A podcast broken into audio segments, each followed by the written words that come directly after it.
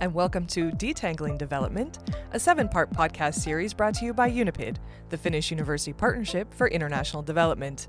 In this podcast, we dive deeper into important themes related to global development by interviewing a guest with expert insight or research in the specific topic. I'm your host, Melissa Plath.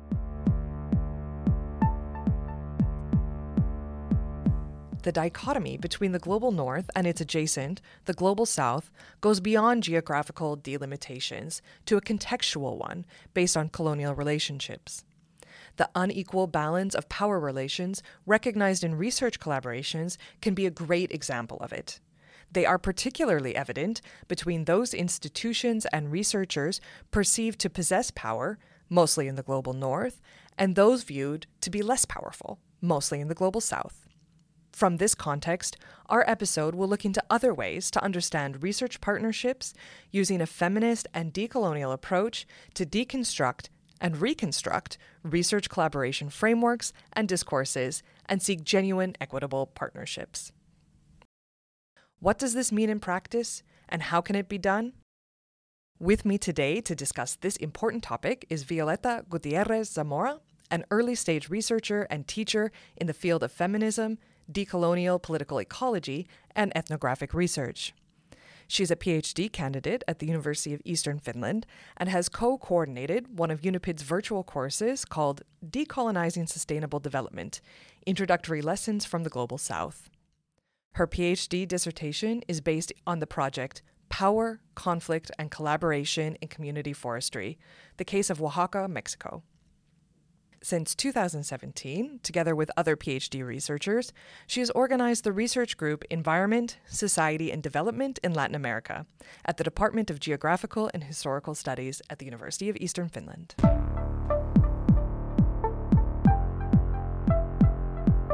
Thank you, Violeta, for joining me today. Thank you for inviting me. So, you were organizing a course on decolonizing sustainable development. How did that go? Yeah, it was really interesting. I felt that the students were really, really doing great job and they were so eager to learn and so participative. And yeah, I, I really enjoyed it. I think it was really great experience for not only for us, for Jasmine and for me, but also for the students. We learned together quite a lot of things and I felt that it was a great course.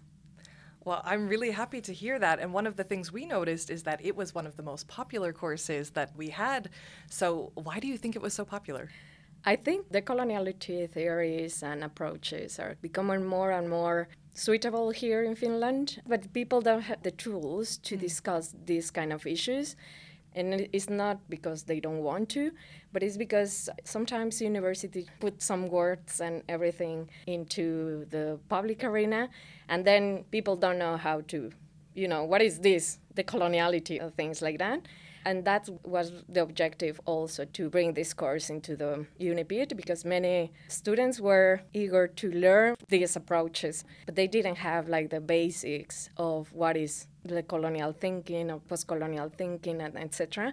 And it sometimes becomes to high level discussions. And I think that if we want to really decolonize our thinking, we have to have these tools that are easy to kind of grab them. I think that's why it was so popular as well. Yeah, I think you're really right on that. There is more and more interest from students, from researchers, I think even from policymakers to kind of delve into some of these issues. And it's really important then to bring the tools to be able to actually do this work and apply it kind of in their way of thinking and in their research and policymaking. But it's as you said, very difficult sometimes to know how to talk about these things. And, and one of the questions we've been asking to all our guests is if you had to explain your work to a 10 year old, how would you explain it? Well, I think I have done it with my nephew actually. And my work, uh, particularly now, is just to study what people relate to each other. And, uh, and in this study that I'm doing for my PhD, it is how people relate, for instance, to forest. And that how they think about it, how they how they think about their own relationships. Uh, to my nephew, I told him like, "How you feel about your friends? That's what I study." and it relates to not only your human friends but also other friends. Like he has cats, and I told him like that's also part of the sociological imagination about human relationships with other non-human beings. So I think that's something that I can do with my nephew like really easily. But in general terms, I studied the relationship between communities and forests. So how they they manage their forest, how they use the forest, how they value the forest, and in this particular case, I bring some ideas of decolonial thinking and feminist thinking because forestry, as you know, might be really uh, male dominated. Even in Finland, forestry is really male dominated. So, what I wanted to bring in my studies is there is something there that this male dominance of nature mm-hmm. it is something that we bring with this colonial thinking so it doesn't relate only to, to the idea of coloniality, but also it relates to the idea of how you think about nature relationships in terms of women relationships with the forest, but also with other genders with the forest, and so on and so on. So it's a little bit complicated, but very interesting. But yeah, I, I really like to talk about this, but sometimes I go like you know like into so philosophical arenas that sometimes I get lost into these ideas of explaining. Even to my nephew, like he tries sometimes to to tell me like, but I don't understand that, and and I start to. That's good. It forces you to yeah, figure out how yeah. to explain it in practical ways.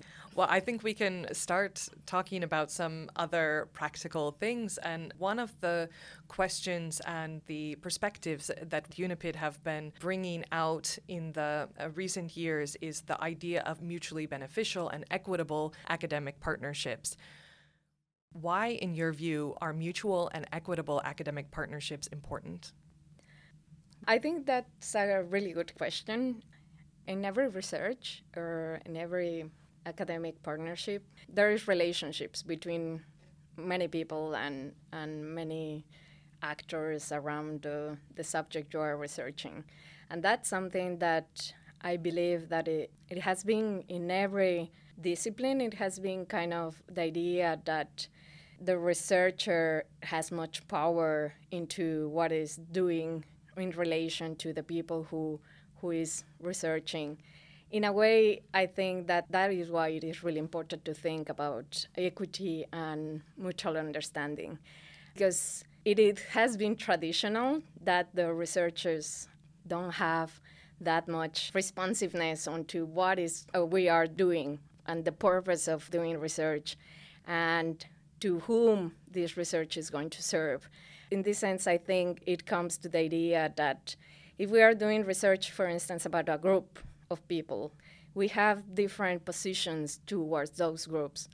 And in that sense, I think our knowledge, the, the knowledge that we construct about these people, has an impact. It can be negative, it can be positive, it can be whatever. And if you don't become accountable towards these people, it can be damaging as well it's not only a question of, of being positive, talking about positive stuff, or like kind of being patronizing towards these people, but rather accountable. Why you are thinking about this and why you are researching about something. Of course, there are other academic partnerships, like with the university, with the policymakers. It becomes also a question of are you cooperating towards what? What is the purpose of that? And I think that's something interesting also. So, kind of balancing those interests, different interests, because they can be contradictory or they can be, you know, different objectives and etc. And kind of think about what it could be more just, not only for me, but also for the communities that you are working with you are bringing up, I think, a lot of really important points, and there are some philosophical questions that I'm I'm starting to have as well. But I want to kind of shift a little bit to look specifically at academic or research partnerships, let's say, between the global south and the global north. And I think that those bring in some particular, let's say, challenges, but maybe also opportunities. So what do you think are some of the challenges and some of the opportunities in engaging in research partnerships between the global south and the global north? I think it, it depends on how you define the partnerships. Like I said, like there are different partnerships. For instance, there is quite a lot of uh, researchers from the global north going to do research in the global south. And that means that you, as a researcher, you're not only representing your university, you're also kind of representing what is done in, in that university and what kind of questions, for instance, the Global North Academia are placing into the global south, for instance. That is like the typical relationship of, of global north going to the global south and doing research. It's not that common that global south people come to the global north and do research about the global north. And that's uh, something that we should think about a little bit more. Mm. Why are we, we in these universities going to the global south? And how are we going there? I'm Mexican. I'm from the global south, to say it so. I came here, and it's, it's really easy that the research community plays you like, okay, then you can do uh, research about the global south, but not necessarily about the global north. And that's kind of the thing that it's like, you know, questionable as well. Then you go to the global south to do this research and then what are the partnerships that you are doing? First, you, your partnership with local communities, the city, or wherever you are doing your research, but also with the people who are doing research over there. And that's something that also relates to how you are turning the knowledge that you are creating to these other communities. Because we usually think about research that is only, for instance, in English but why you are producing only in English if you are, for instance, working with people in Mexico? I should be producing knowledge also in Spanish. So there is a kind of responsibility that you have not only with the international community to say so, you know, the community you are working with, but also to the community in terms of academic community in those countries where you are doing your research. Not only with the local people, but with the researchers there as well. How much you, you do research with them, how much you learn from them. I even have been reviewing some articles, and then I notice when I see the referencing, usually they reference Global North researchers, but they don't reference, for instance, if they do work in Mexico, they don't have references about the researchers in Mexico. And that's just like, hmm, how can it be? I mean, it is so important to, to think that there is a lot of work done in those countries that is not recognized. And then there is um, this tendency of only looking for the, the English based articles. And that's something that for me, it is kind of bias because you're only looking for something that it's kind of way of looking at the reality. So I think that in these kind of partnerships, you have to be also aware who you are partnering. If you are partnering someone in countries where you are doing research, then it becomes also an idea of how these partnerships are done and what are the terms in which you do these partnerships.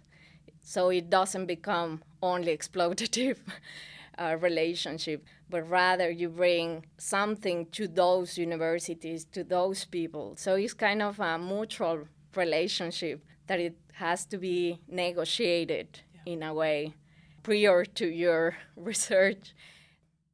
I wonder if you could talk a little bit more about what what are the terms of these research partnerships that are explicitly or maybe implicitly attached? I think it comes to the idea of negotiation. You negotiate something like whatever negotiation you do, you need to think and to talk with these persons and to these communities and to the research community or the local communities or wh- whoever you are partnering.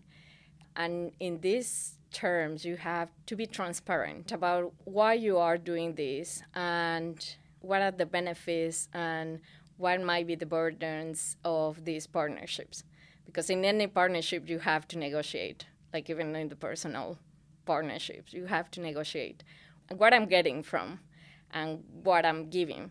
And I think that's something that that it must be at the center of these global global north and global south relationships because it's a question of power. You have sometimes much more funding, for instance. If you come from the global north, I, what I want to say is that something that is really important is to negotiate openly. Okay, we have this funding and we are having this research. What are we giving to you? That's something that sometimes it is not even talk. It's just like I go there and I ask you to do research with me, but without even putting things on the table and being transparent on what you are benefiting from from this relationship. And I think that's kind of the idea of, of what is like what what terms are we having? And being more open in many cases of course now it's changing. It is because global south countries are saying like hey actually you are getting much more from these relationships than we are. And that's something that is becoming more and more important for many universities in the global south but also for local communities. Mm-hmm. Now it is much more common that local communities say okay you can do research here but what are you giving to me? And that's also important because it used to be that you go as a researcher you go do your research you just go back to your home university in the global north and then you don't even respond to these people to anything of what you are doing your research about in many countries eh, the government has to say like okay what are you bringing to these communities? Is it something just you know like a thesis? Is it something else? A course? Shared knowledge or whatever you have designed or have. Then it has become more and more questionable how we do research. It's not anymore acceptable to do research in an ex- exploitative way. I don't know if I'm like going to some many ways or how you're feeling. You're going in many ways, but I think it's super interesting. Like, and I, I think it's it's interesting bringing in these different elements Okay. that you've mentioned. I'm going to go back a little bit to the philosophical questions and to some of these kind of defining what we are talking about, because I think that's also important. So, what do we actually mean when we talk about decolonial and feminist approaches in the context of research partnerships? The coloniality comes from precisely the critique towards these power relationships that had been established throughout centuries between global north and global south countries. When in the 50s and 60s, the global south countries or the colonies started to be independent, there was this idea of surpassing or kind of overcoming these relationships of colonial way of doing things. And it was thought at the time that, okay, with independence, it is going to be over. But as we notice already after 50 years, this has not happened. And we continue to reproduce these ideas of who has the power and who can rule and who has to be obedient and how things must be done. And the idea of the coloniality is to challenge this. The idea of the coloniality, differently from only the, the colonial thinking, it comes that the coloniality is something that we have been internalized and reproduced towards every action we do. And it's not a question of only being independent, or it's not only a question of being autonomous or sovereign state, but it's how we have internalized these relationships as normal, as something that, for instance, if you come from the global north to some community, then it is assumed that this person in the global north knows better than someone in the global community in the global south. or a community in the global south knows less than this person in the global north. So it is really easy to kind of reproduce not only for one person in the global north, but uh, also in the people in the global south might reproduce this thinking. And it is really often that if you're, for instance, a researcher, a person in the community might say, like, okay, the person who knows. Well, actually, maybe they, or most likely, they know better about, for instance, their forest. They might know better than me, or they might know something else than me, and I might have other knowledge that can be shared. And that's something that it comes to the idea of, of the colonial thinking to break, challenge these ideas about who knows, and kind of these hierarchies of this person knows better than this one. Right. So, kind of democratizing the idea that everybody knows different things, I think that it becomes really interesting when you think about them in, in the context of research partnerships because sometimes the idea of these hierarchies have been constructed throughout ages are really difficult to challenge yeah. because you have to be really reflexive into what is my position in this partnership what power I have towards someone and what, what is the power that this person has, for instance.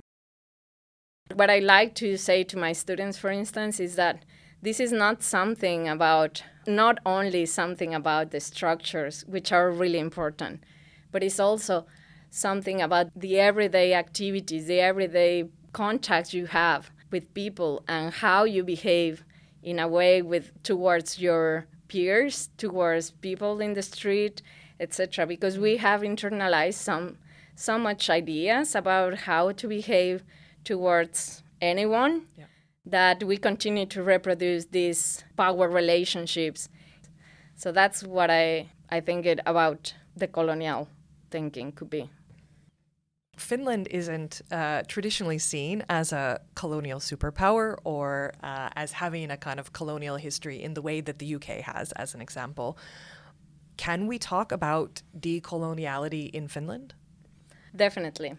I think the idea that not only the colonizers and the imperial powers are the ones who have to respond or have to deconstruct their thinking, like the colonial thinking is not only a question about Europe or these particular countries like the UK or France or other colonial countries, but also the idea that, for instance, Europe in general has been constructed as an entity of knowledge, as an entity of power. And Finland is part of Europe and it's part of this way of thinking I mean, it, it hasn't constructed a colonial uh, relationship in the global south, probably. I will question that. But towards some communities here in Finland as well, like the Sami community.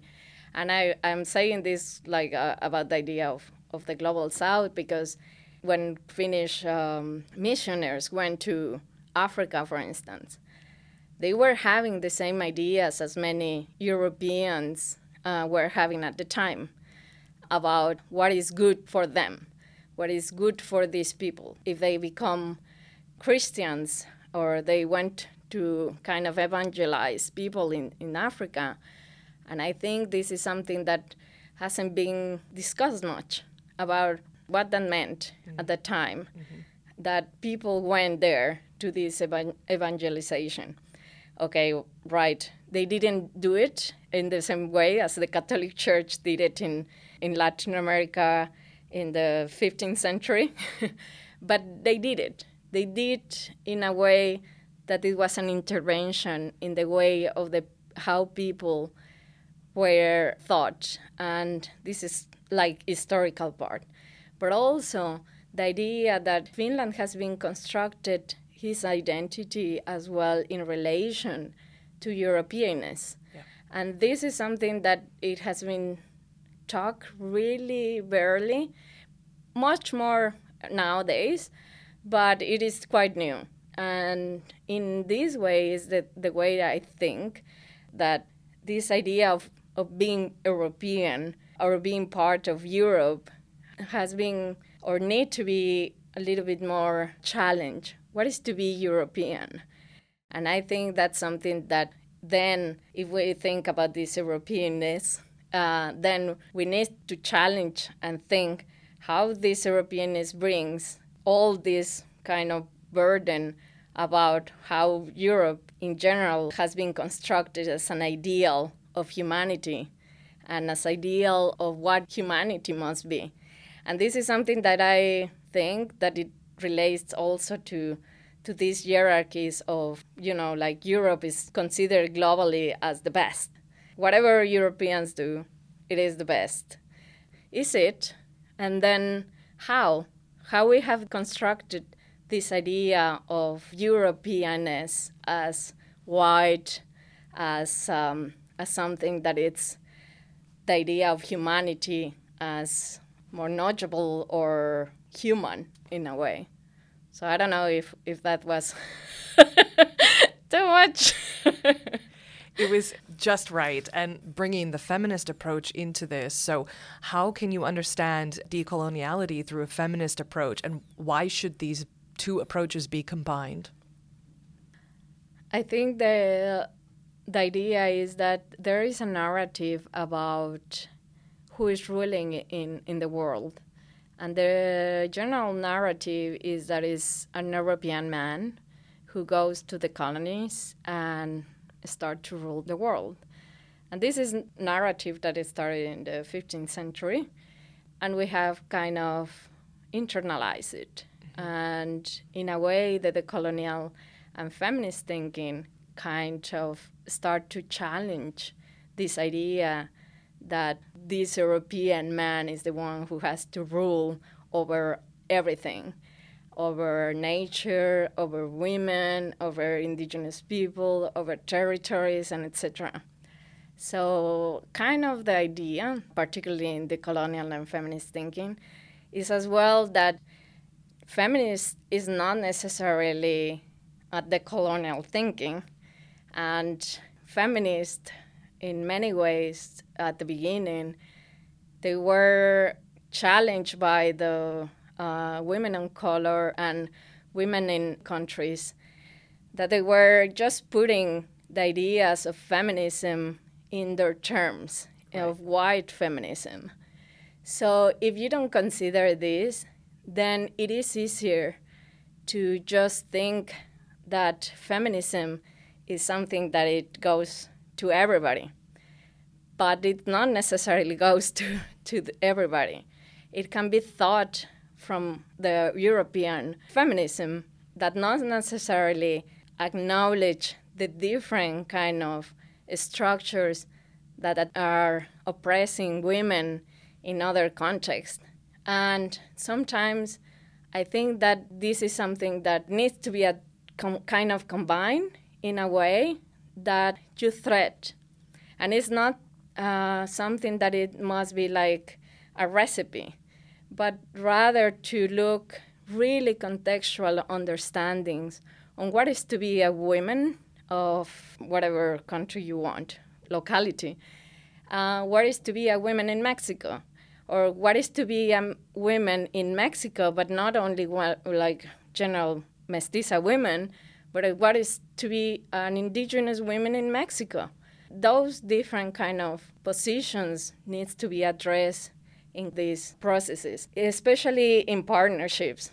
When you think about, okay, I'm going to the global south to do work, for instance, with indigenous women in Colombia, but I'm Mexican, I'm mestiza woman, I'm Mexican coming from the Global North University. So you have to reflect on the different positions in which you are, but also in the different positions, those people who you are working with, for instance, an indigenous women in Colombia or any other country, how they position themselves, how the structure has positioned them, but also how these relationships are acknowledged or these positionalities are acknowledged in the different process of, of partnerships.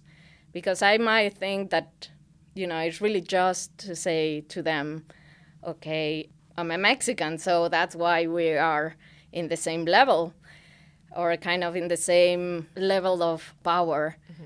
but rather to look how different axes and positions of power are negotiated in these partnerships. And I think that's something really interesting and important to kind of dig because it's not a recipe. There are no recipes into this, but rather to be transparent in these relationships and to be really reflective on them. I don't like to put, you know, like these kind of silos on what is your position, but this is something that is negotiated. Well, I think you're leading us actually really nicely to the next question, and it's looking kind of at Finland and, and how Finland and Finnish researchers can engage in or build more responsible and sustainable research partnerships with their peers in the global south. How can we do that? How can they do that? Maybe there are some tools or some guides for what uh, should be done. Yeah, I think, like I said, there is no recipe to do it but rather there are kind of tools. And one of the tools is to be really reflexive. What is your position in different arenas, in different spaces, with different people? And this reflexivity goes to, of course, to be really self reflexive of what is your power relationships you establish with different people in different contexts. Like I said, for instance, I'm Mexican and my university is Finnish. And when I go to Mexico, it is not the same relationship as I could be doing my research from a Mexican university. But anyway, the point is that I had to be really reflective and open and transparent on what is my purpose of, for this research and with the partnerships in terms or not only with the local communities because i consider that local communities are your partners as well mm-hmm. but with the researchers in mexico as well like i said it's not the same to be in a mexican university because of the funding one of the things because of the language i'm publishing for instance now in english mm-hmm. and this is something that although i I'm publishing now in English, I agree with them that I will publish in Spanish as well because this is something that for me is important. But it should be something that it shouldn't be voluntary for me only, but rather a way of to be responsive towards the people you are partnering.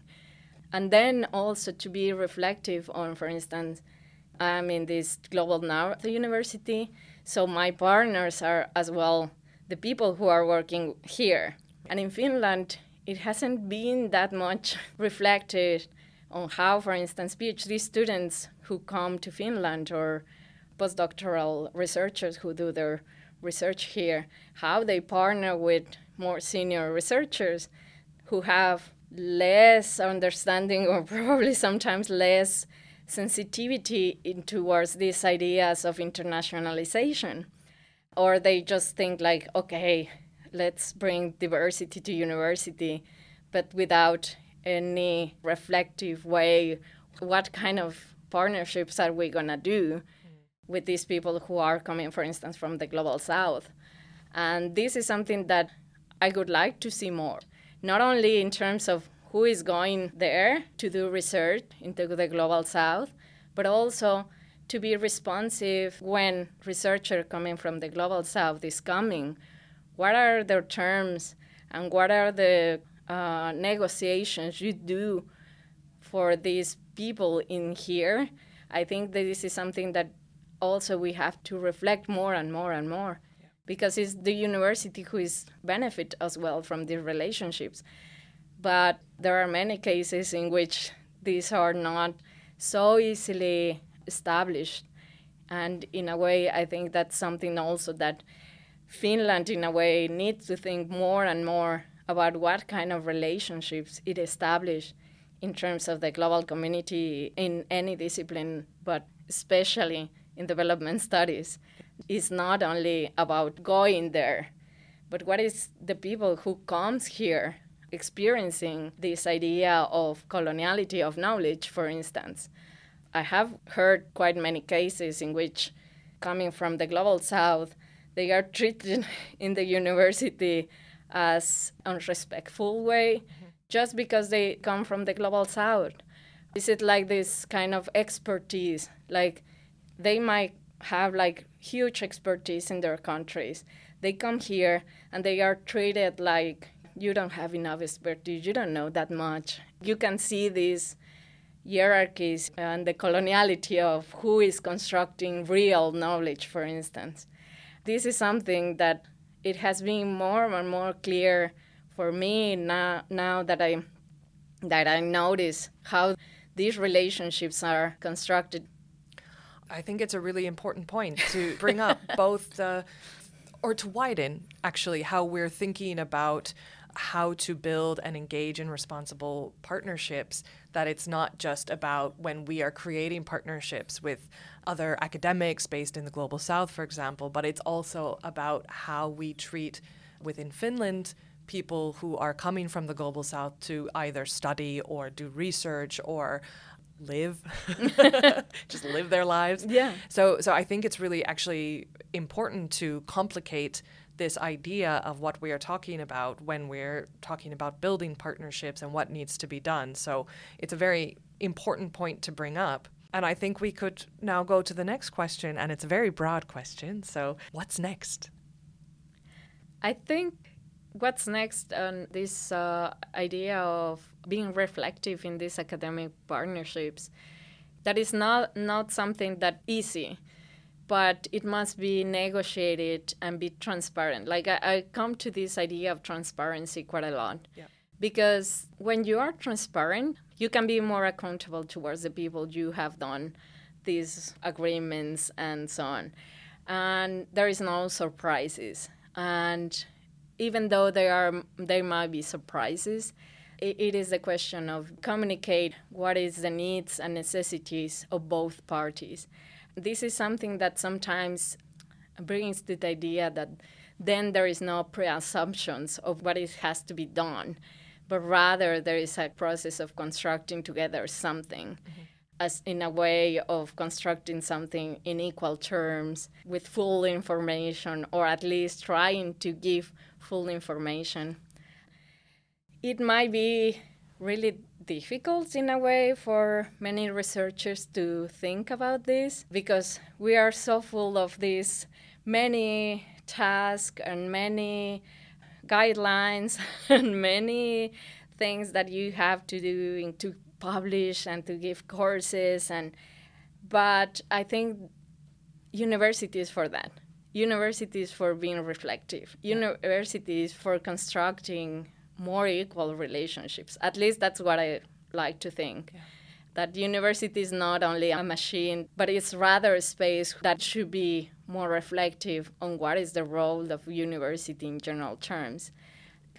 The future, it must be decolonial, or it cannot be, and it must be feminist, or it cannot be an equal university so in those terms, I think uh, university must think and must must include decolonial and feminist approaches in their careers and in their not only in development studies but in many other in many other subjects because this is not only about global south global north uh, relationships in terms of development but there are other collaborations, for instance, in biotechnology. And there are others in education. There are others in many other disciplines that is not only development studies that should incorporate these approaches as a meta narrative that can bring some light into being reflective of what is your research about. So I think universities more, must incorporate this kind of approaches more and more, and that's the future. I couldn't agree more. Thank you, Violeta, for joining me. Thank you.